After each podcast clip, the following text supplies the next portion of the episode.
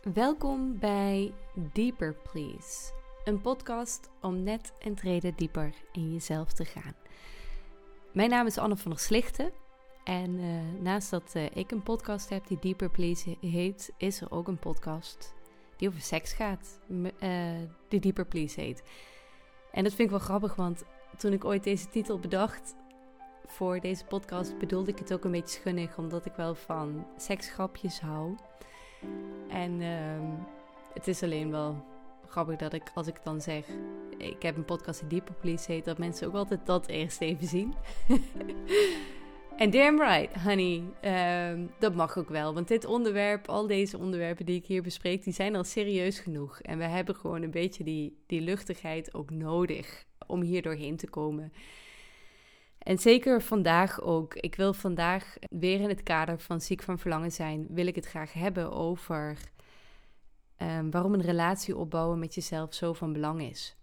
En ik wil beginnen met dat ik zeker hieraan gewerkt heb in mijn leven. Maar dat ik weet dat als ik op een gegeven moment, als ik zo oud mag worden, 80 geworden ben. En ik terugkijk naar de vrouw die ik nu ben. Dat ze zal glimlachen. En dat ze zal zeggen: Oh, wat ik toen allemaal nog deed. Wat helemaal niet gehoeven had, bijvoorbeeld. Of um, had ik toen maar ook naar dit geluisterd.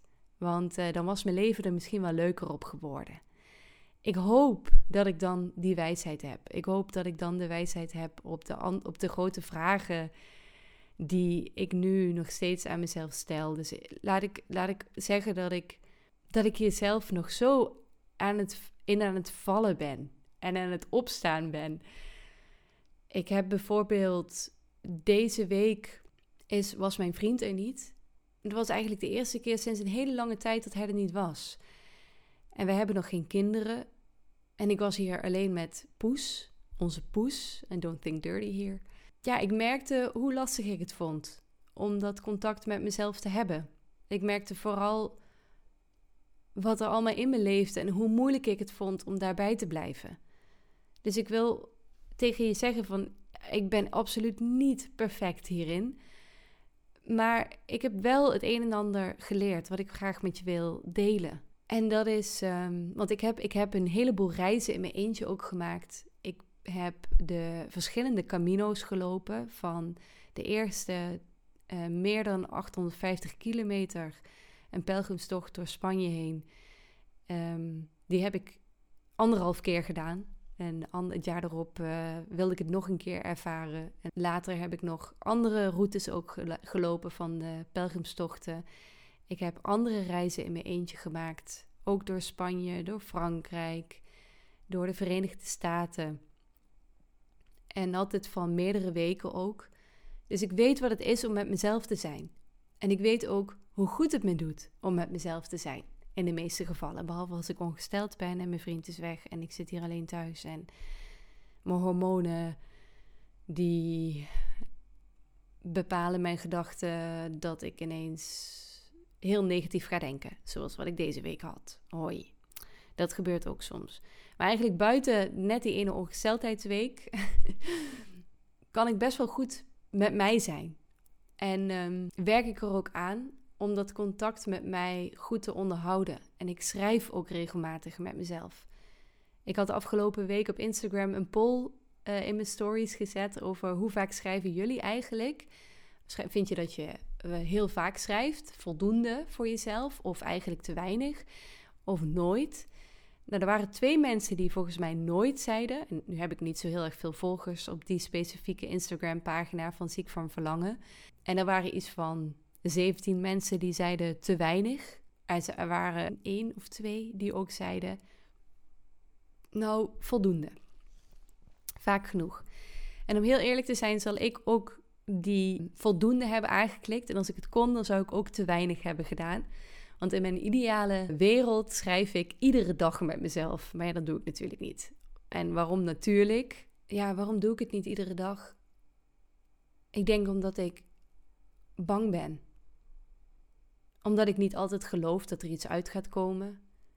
Omdat ik vind dat ik te weinig tijd heb op een dag, bijvoorbeeld omdat ik het te confronterend vind om bijvoorbeeld als ik met negativiteit zit in mezelf. En negativiteit, daarmee bedoel ik meer zware gevoelens en moeilijke gedachten.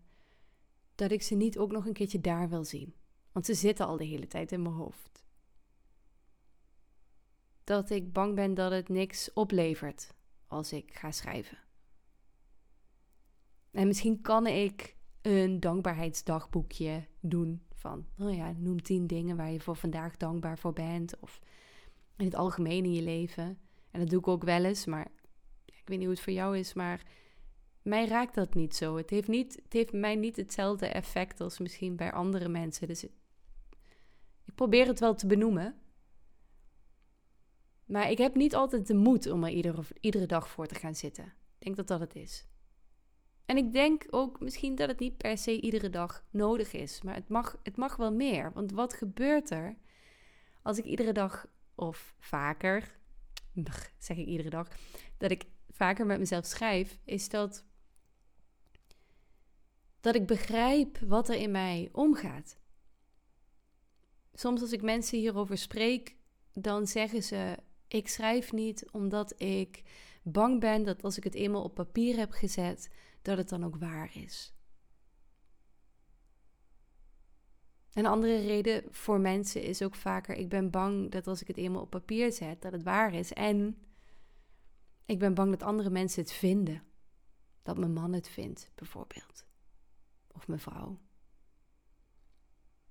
En ik wil niet dat iemand leest wat er werkelijk in mij omgaat. Maak ook vaker gebruik van schrijven in mijn intensives. En eh, soms zeggen mensen: Wil je alsjeblieft alles wat ik hier geschreven heb bij jou houden? Want ik wil het niet mee naar huis nemen, omdat ik bang ben dat, dat mijn partner het leest. Ik begrijp dit zo goed, dit allemaal. Het is ook bijzonder, hè? Om je voor te stellen dat dat hele leven dat in jou zit, al jouw gedachten en al jouw gevoelens, en misschien is het nog niet eens alles zo duidelijk en wordt het duidelijk als je het op papier zet dat dat niet alleen in jou zit, maar in alle mensen. Dat als je over straat loopt, dat je dan om je heen kijkt en dat je je kan voorstellen dat al die mensen verlangens hebben, ergernissen, dingen die ze, waar ze bang voor zijn, waar ze misschien s'nachts van wakker liggen. En dan loopt iedereen heel stoïcijns over straat en ze doen alsof er niets aan de hand is. Alsof we nog steeds in een of andere kostuumdrama leven. Waarin je vooral maar niet je gevoelens mag laten zien. Een soort van Mr. Darcy's zijn we allemaal. Van The Pride and the Prejudice.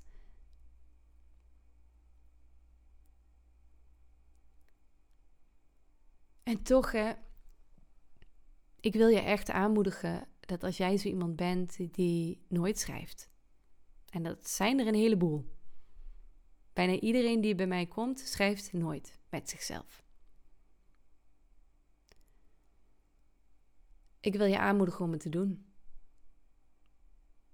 En ik wil je een reden geven. Een hele belangrijke reden. Ik wil zelfs stellen dat het gevaarlijk is om niet het gesprek met jezelf aan te gaan. Een paar jaar geleden. En ik wil even voor de duidelijkheid stellen: de anekdote die ik nu met je ga delen, is niet één verhaal, maar het is samengesteld uit meerdere verhalen van meerdere mensen, die allemaal met hetzelfde verhaal kwamen. Maar ik ga even voor het gemak er één iemand van maken. Een paar jaar geleden kwam er een vrouw bij mij. Een vrouw die, als je haar zou zien, van de buitenkant um, lijkt het alsof ze alles in orde heeft en precies weet wat ze wil. En ze kwam bij mij omdat ze verliefd was geworden op een andere man dan haar eigen partner. En ze zei op een gegeven moment iets wat mij heel erg raakte. Ze zei: degene waar ik dus zo verliefd op ben, en dat noemde ze natuurlijk bij naam, die kan zo goed benoemen wat er in mij speelt. Hij weet precies wie ik ben.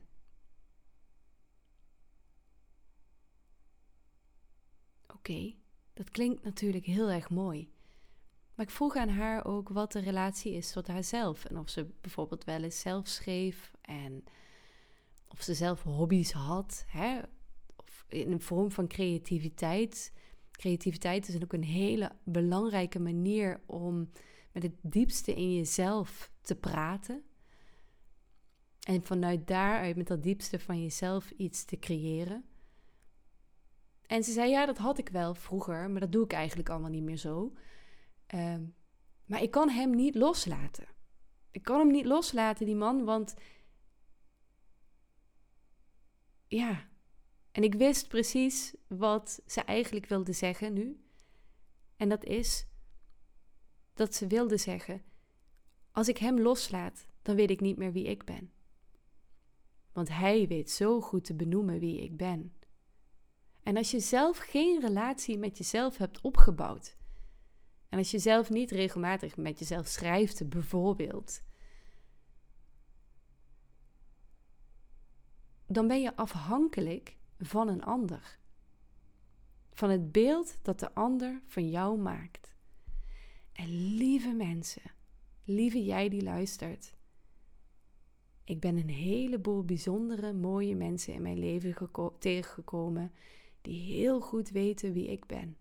En daar een heel mooi kloppend verhaal over kunnen maken. En ik ben die mensen enorm dankbaar. En een boel van die mensen heb ik nog steeds in mijn leven. Maar uiteindelijk is er één iemand met wie ik het echte gesprek altijd weer moet voeren. En die het gesprek bepaalt hoe ik in de wereld sta en het gesprek dat ik voer met de wereld om me heen. En dat is ikzelf.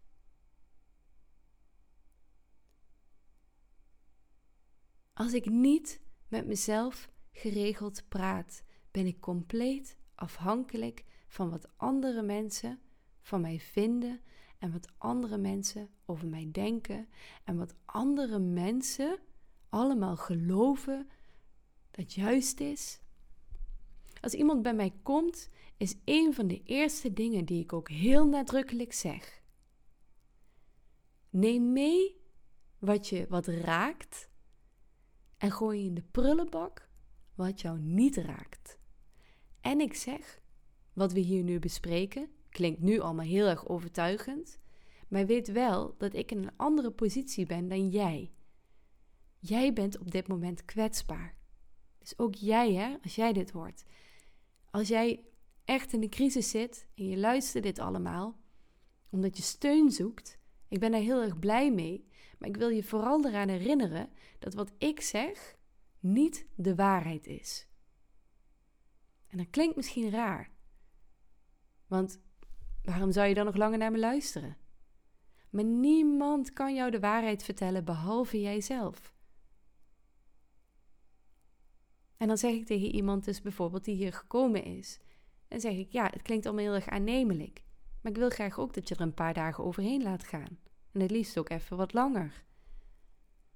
Zodat je al levende en al wandelende, misschien met jezelf in je eentje in de bossen of in de duinen, waar je maar woont, door de polder, in mijn geval,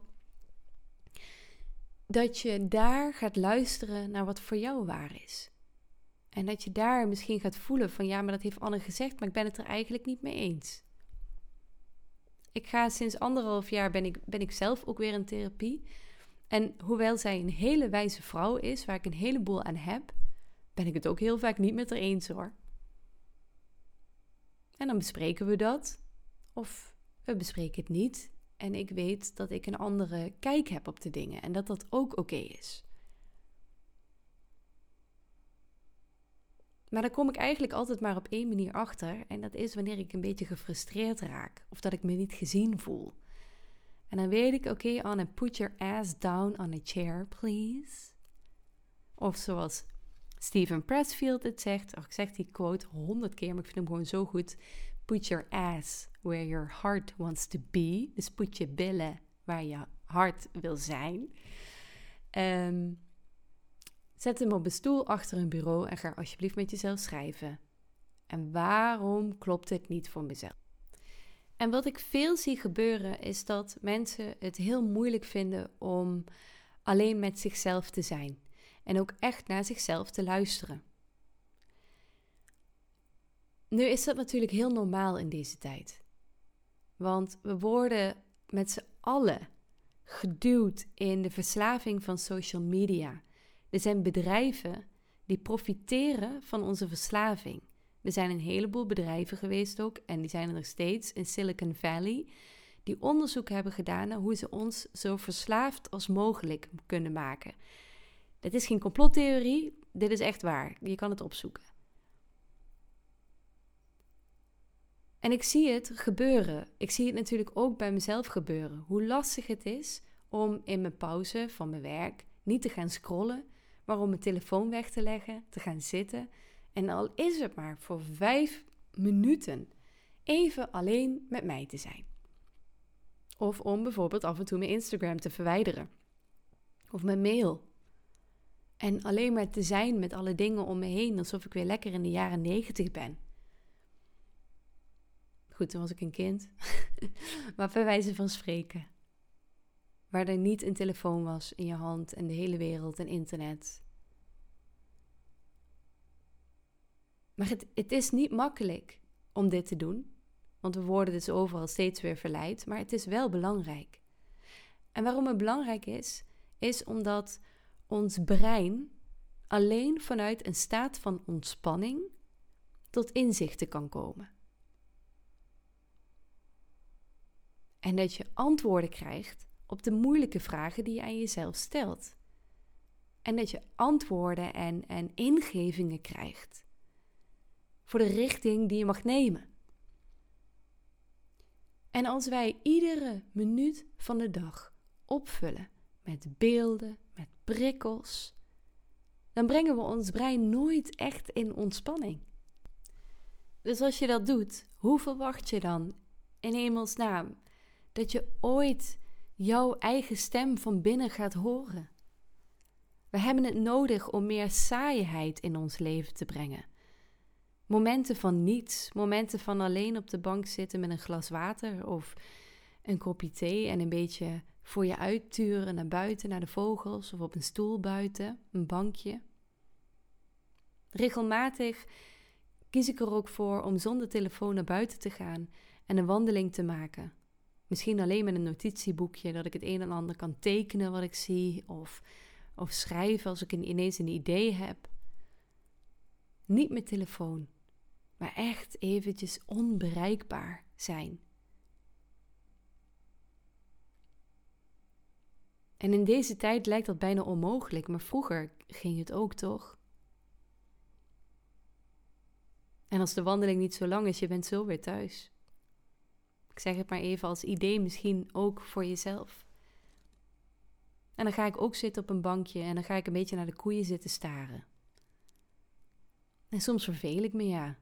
Maar mag dat ook? In de leegte zit wijsheid. En de eenzaamheid die we tegenkomen, dat niets, dat ongemak, daar zit wijsheid ook in. Daar, wanneer we eventjes stoppen met doen, komt iets anders naar boven, waar kennis en informatie in zit. En het is niet altijd fijn. Maar we mogen leren om te zijn en te zitten met ongemak en hoe lastig dat ook is. Ik denk even aan mijn afgelopen week. Oh, wat vond ik het moeilijk. Maar er gebeurt nog meer iets in die leegte. Niet alleen komt daar wijsheid naar boven in de vorm van inspiratie en inzichten. In het niet verbonden zijn eventjes met internet, met mensen, met je to-do-list. Maar er komt ook creativiteit. En zoals ik net ook al zei, creativiteit is een hele belangrijke manier om te creëren met iets heel dieps in jou, iets heel erg waars. En ik weet het, wij krijgen allemaal geleerd dat je talent moet hebben voordat je een beetje creatief bent. Of oh, dat, je, dat je dat al in je leven gedaan moet hebben, want anders is het niks voor jou. Nou, ik denk dat het een beetje hetzelfde is als sporten. Ik zag mezelf nooit als een sporter, maar nu sinds meer dan een jaar loop ik hard. Of ja, zacht. Ik loop vrij langzaam, 7,3 kilometer of 7,4 kilometer per uur. Dat is helemaal niet zo heel erg snel. Maar ik beweeg wel. En hetzelfde geldt voor creativiteit. Want daarin gebeurt er iets. Daarin vindt er een heilig gesprek plaats. En dat zijn vaak de manieren die we een beetje verleerd hebben om tot antwoorden te komen voor onszelf, om bij onze eigen wijsheid te komen en te horen wat we nodig hebben. En als we dat niet doen, dan komen we dus in die afhankelijke positie terecht. En dan kan jouw ziek van verlangen, bijvoorbeeld, de persoon waar je zo naar bent gaan verlangen, kan in eerste opzicht heel erg leuk en lief en geweldig en avontuurlijk en passioneel en weet ik veel wat allemaal zijn en wat die allemaal in je wakker maakt. Wat die allemaal in je wakker maakt. Maar het kan ook zijn dat er op een gegeven moment een manipulatief karakter omhoog komt. Als wij niet regelmatig met onszelf gaan zitten. En dan ga je beginnen met gewoon maar eens vijf minuten per dag eventjes dit gesprek heb ik toevallig laatst ook gevoerd met iemand. Dat je, al is het maar even vijf minuten per dag, niet op je telefoon kijkt als er even niets te doen is. Of dat je voordat je gaat slapen eindigt met een boek. En als jij dit al allemaal doet, dat je jezelf ook mee uit wandelen neemt, bijvoorbeeld zonder telefoon. Of dat je telefoon wel in je zak of in je rugzak of weet ik veel wat ergens onbereikbaar is. zodat wij ons eigen innerlijk in eigen handen hebben. Anders geven we ons hele innerlijk, onze ziel en zaligheid in de handen, leggen we die in de handen van een ander. En dat is gevaarlijk.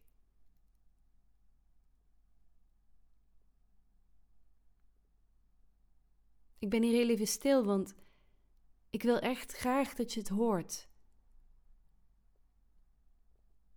Als jij dit gesprek met jezelf meer aangaat, hoe spannend het ook is, voorkom je dat je in een hele moeilijke situatie terechtkomt. En help je jezelf wel ook uit een andere moeilijke situatie waar je misschien nu ook al in zit. En dan wil ik even met name naar vrouwen spreken. Vrouwen worden vanaf dat ze kind zijn eigenlijk al getraind om zichzelf te wantrouwen. En als ik weer even stil ben, iedere keer, dan is het niet omdat de podcast stil is of uit is, maar omdat ik graag wil dat je het hoort. Dat je het even voelt. Hoe dat misschien in jouw leven ook is geweest. Emoties waren misschien te veel, zoals bij mij voelde als kind ook al heel veel. Ik werd genegeerd op momenten. Mijn grote vragen die ik had voor het leven, die werden niet echt door iedereen gezien of werden belachelijk gemaakt door klasgenoten. Mijn passies of mijn, dat ik het idee had dat er onrecht aan werd gedaan en aan aan de dingen, aan de dieren, aan de mensen, aan de natuur, werd ook, nou, nou, haha, ha, doe maar rustig. En zo zit er ook misschien in jou iets wat niet helemaal serieus genomen is. En wat bij een heleboel vrouwen niet serieus wordt genomen, want vrouwen moeten met name maar gewoon vriendelijk en lief en meegaand en verzorgend zijn. Nog steeds zijn er een heleboel volwassenen die zo hun kinderen opvoeden. Maar daarmee ontkennen we woede, boosheid. Of echt heel diep verdriet, rouw, allemaal emoties die onderdeel zijn van het spectrum van vrouw zijn en van mens zijn. De hedendaagse mystica Maya Luna noemt dit toxic femininity. Dat net als dat bij mannen bepaalde emoties zijn ontzien. Kom op, je kan toch wel tegen een stootje? Niet huilen. En dit ook gevolgen heeft voor de samenleving, waarin um, er een heleboel gefrustreerde en emotionele, uh, verstoorde mannen zijn op deze planeet, die voor een heleboel ellende zorgen. Zo bestaat er ook zoiets als toxic femininity voor vrouwen, die voor dat wat voor pijn en verdriet in de wereld zorgt.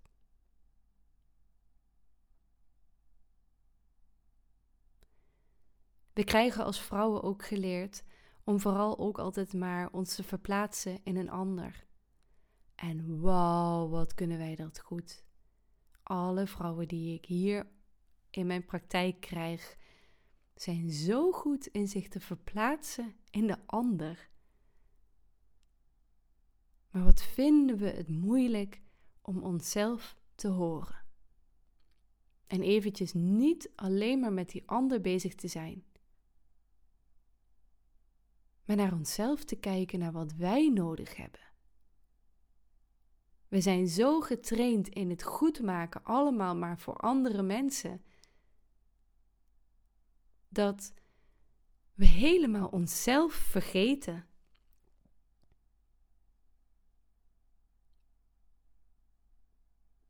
Wat een armoedig, uitgehongerd bestaan.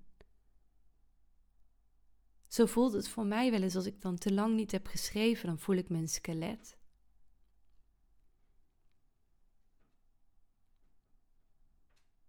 Dan voel ik me zieloos. Dan lijkt het alsof ik van kilometers ver naar mijn innerlijk aan het roepen ben. Waar ben je? Ik mis je. Ik wil weer samen met mij zijn, maar ik weet niet hoe. Het enige dat vaak nodig is, is dat ik dus mijn billen op de stoel zet. En dat ik misschien uh, potloden erbij pak, kleurpotloden. En dat ik teken. Of desnoods zinnen onderstreep met kleur die me raken van wat ik net heb geschreven. In het ziek van verlangen proces komt er altijd een moment waarop de aandacht niet meer op elkaar gericht is, maar de aandacht naar binnen mag gaan. In het eerste gedeelte van het ziek van verlangen proces is er een samensmelten, is er een enorm genieten van elkaar. Maar er komt altijd een moment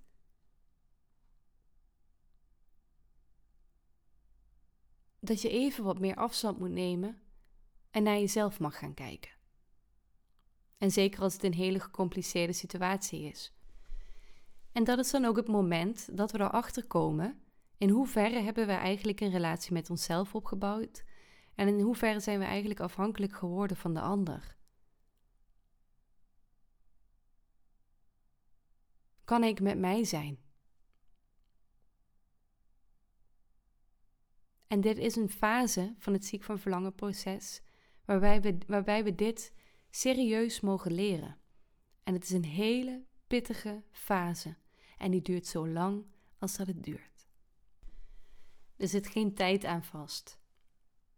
Zoals ook Mary Oliver, mijn favoriete dichteres, zei: Things take the time they take. Don't worry. dus dingen duren zolang als dat ze duren. Maak je maar geen zorgen.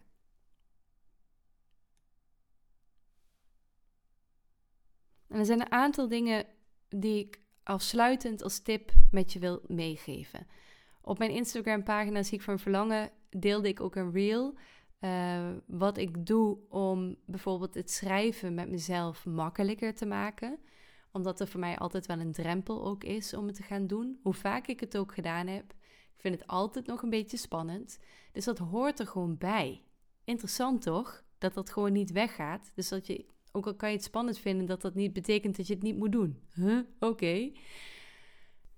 Wat ik bijna altijd doe, is dat ik ervoor zorg dat de conditie erom, alle condities eromheen fijn is, aangenaam is. Dus ik pak iets lekkers te drinken erbij, een glas water, misschien iets lekkers te eten. Dat doe ik ook niet altijd, maar wel dat kopje thee bijvoorbeeld. En ik steek een kaarsje aan.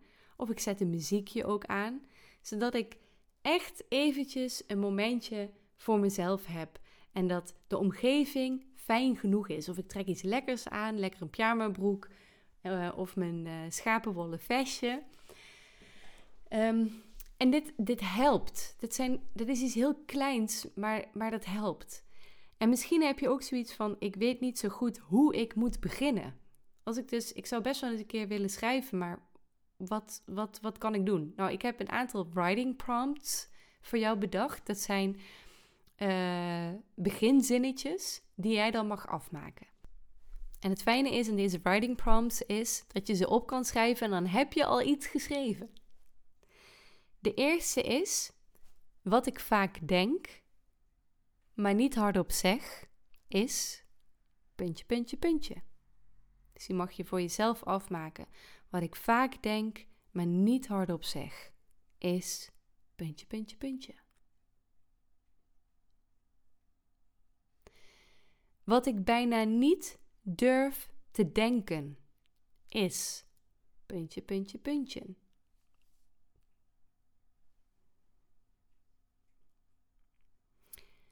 Wat ik graag zou willen als ik met niemand rekening zou hoeven houden. En weer puntje, puntje, puntje. De laatste. Ik denk dat dit goed voor me is, maar ik doe het steeds niet. Of ik doe het niet. Ik denk dat dit goed voor me is, maar ik doe het niet. Of ik doe het steeds niet. Wat belangrijk is, is dat dit een gesprek met jou is en dat jij de regels bepaalt. Het hoeft helemaal niet zo te betekenen dat als je iets hebt geschreven, dat je het ook echt moet doen, bijvoorbeeld.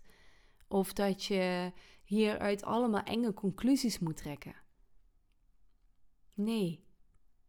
Het belangrijkste is dat je het hebt geuit. En ik ben ook een grote voorstander van pen en papier. Dus niet op je telefoon of op je computer of op je laptop. Ik weet dat het voor sommigen goed werkt. Persoonlijk hou ik toch wel echt van pen en papier. Want er gebeurt daar iets. Sowieso gebeurt er iets met schrijven, want het, het haalt al die malende gedachten uit je hoofd. En het zorgt ervoor dat het op papier komt te staan. En als, als het eenmaal op papier komt te staan, ontstaat er een gesprek met het leven. En ben maar niet bang dat dat een heel eng gesprek gaat zijn. Nee, dat is een heel bijzonder, mooi gesprek. Je kan teruglezen wat je eerder hebt gelezen. En je kan daar misschien een conclusie uit trekken. Oh, een jaar geleden was ik hier ook al mee bezig. Hm, misschien moet ik hier toch een keer iets mee doen. Misschien moet ik hier hulp bij zoeken, bijvoorbeeld. En juist de dingen waar we bang voor zijn, dat wil niet zeggen dat dat waar is. Al die dingen.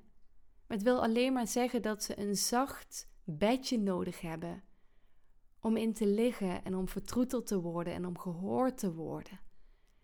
Pen en papier is zo'n zacht, vertroetelend bedje. Andere manieren om in gesprek met jezelf te gaan, is dat je bijvoorbeeld die vijf minuten af en toe neemt, waarin je eventjes niet aan het scrollen bent, maar gewoon jezelf toestaat om lekker saai voor je uit te staren. Hoe meer we dit doen, hoe meer je erachter gaat komen dat al die zogenaamde saaie momenten de momenten waren waarop je iets magisch aan het creëren bent voor jezelf. En daarmee bedoel ik niet manifesteren, daar heb ik het sowieso hier heel weinig over. Daar weet ik veel te weinig van af. Maar ik kan wel zeggen dat het iets is dat je, dus nogmaals, in gesprek gaat met iets diepers in jezelf, dat je dan aan het creëren bent en uit je aan het halen bent. Je staat jezelf toe te transformeren en te groeien naar de mooiste mens die in jou zit. Een andere manier is om jezelf op date mee te nemen. Daar heb je misschien al een keer van gehoord. Om ja, een keer in je eentje lekker naar de bioscoop te gaan. Ik doe dat zelf geregeld en ik vind het heerlijk. Ik vind het zo fijn. Of om in een cafeetje te zitten met misschien een pen en papier of een boek.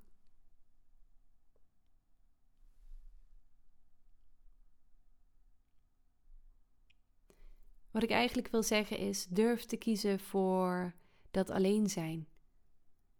En durf te kiezen voor dat ja te zeggen, om ja te zeggen tegen dat alleen zijn. Ja, ik kies voor mij. Ja, ik kies voor alles wat er maar door mij heen komt. Ja, ik kies ervoor om een ruimte te zijn, om een big mama te zijn. Voor alles wat er door me heen komt. Kom maar bij mama. Laat me al je angsten horen. Laat me al je verdriet horen. Laat me al je dromen horen. Ik wil weten wat je nog wil in je leven.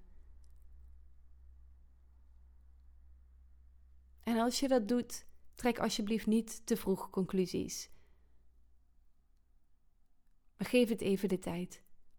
Geef het al die momenten van niets de tijd om er uiteindelijk achter te komen wat voor jou klopt, wat blijft hangen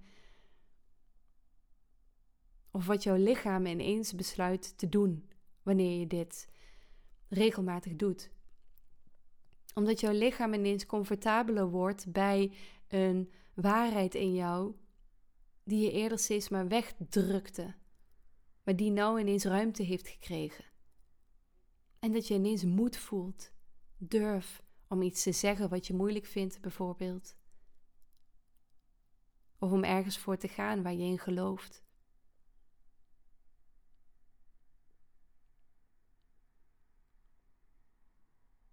Lieve jij, dankjewel voor het luisteren.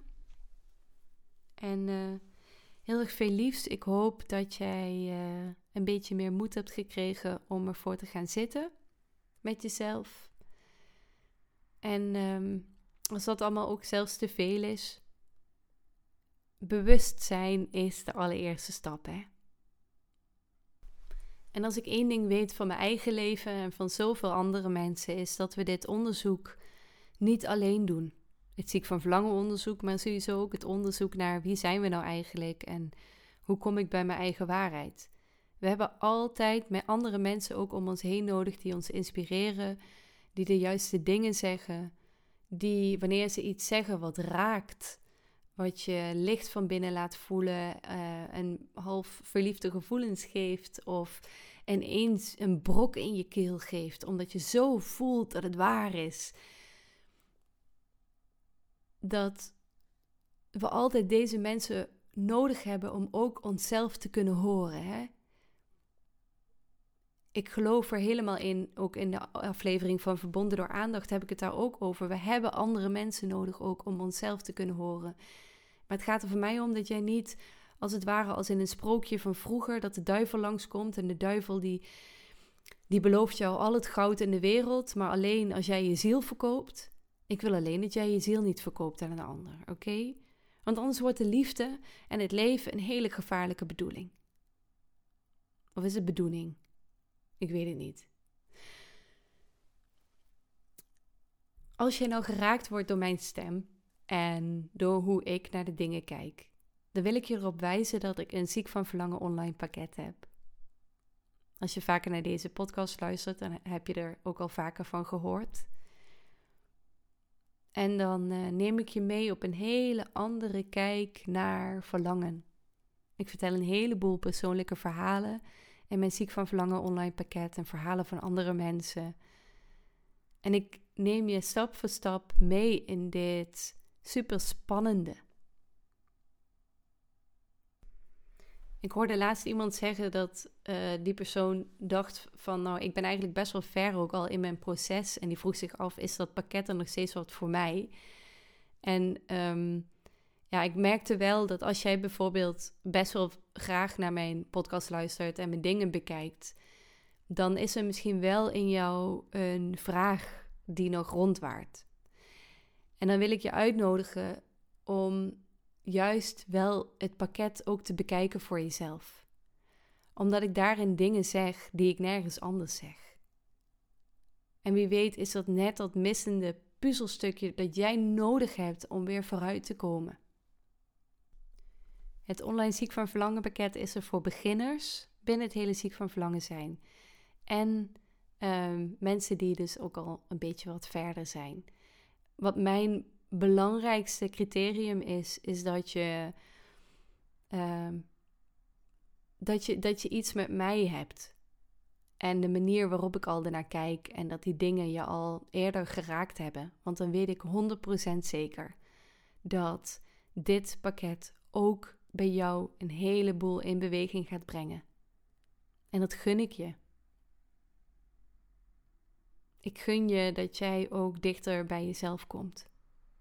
En ik gun je dat je dan naar mij mag luisteren en dat je meeneemt wat je raakt en wat je niet zo raakt, dat je dat gewoon lekker in de prullenbak gooit. En dat je daar je eigen conclusies uittrekt en dat je daar weer opnieuw vragen uit formuleert voor jezelf. De Amerikaanse kunstenares en schrijfster Sark, S-A-R-K, zei eens: Weet je, ons, onze inner self, hè, onze, onze, onze innerlijke wijsheid, die is altijd tot onze beschikking. Maar het ding is, we stellen het eigenlijk gewoon nooit vragen. We mogen weer leren om vragen te stellen. Dus lieve jij, pak een pen en papier erbij en schrijf maar eens al die mooie vragen van jou op die nu op dit moment in je zitten. Ik ben heel erg benieuwd wat voor enorme lijst daaruit komt. Grote vragen, kleine vragen. Ga maar in gesprek met jezelf. En ik wens jou heel erg veel plezier ook in het contact herstellen. Misschien wel weer met jezelf of weer eh, heroppakken. Ik weet in ieder geval wel dat ik na deze week alleen oh, weer eventjes heel goed mag gaan kijken naar wat er, uh, hoe ik meer ruimte maak voor alles wat er in mij ook weer leeft in dit hoofdstuk van mijn leven. In this season of my life, in dit seizoen van mijn leven. Um, dankjewel voor het luisteren. En uh, tot de volgende keer. Oh, misschien nog even één ding. Als je deze podcast aflevering heel erg fijn vond, vergeet geen positieve review achter te laten. Ik zeg het maar even, alsjeblieft geen negatieve, want ja, het is stom om dat te zeggen, maar ik zou, ja, het is gewoon, ik heb echt nu één review van vier jaar geleden. En als er dan nu zo'n negatieve zou zijn, zou ik wel een beetje sneu vinden voor mezelf. Dus als je negatief iets hebt, uh, of het is opbouwende feedback bijvoorbeeld, dan mag je me altijd mailen. Hè? Dat vind ik ook oké. Okay. Um, nou ja, niet te negatief. Die internettrollen die ik eens in de zoveel tijd heb, die, uh, die mogen lekker in hun eigen godjes blijven zitten. Als je denkt dat iemand anders iets aan deze aflevering of deze podcast heeft, stuur hem ook gerust door. Heel veel liefs en tot de volgende keer.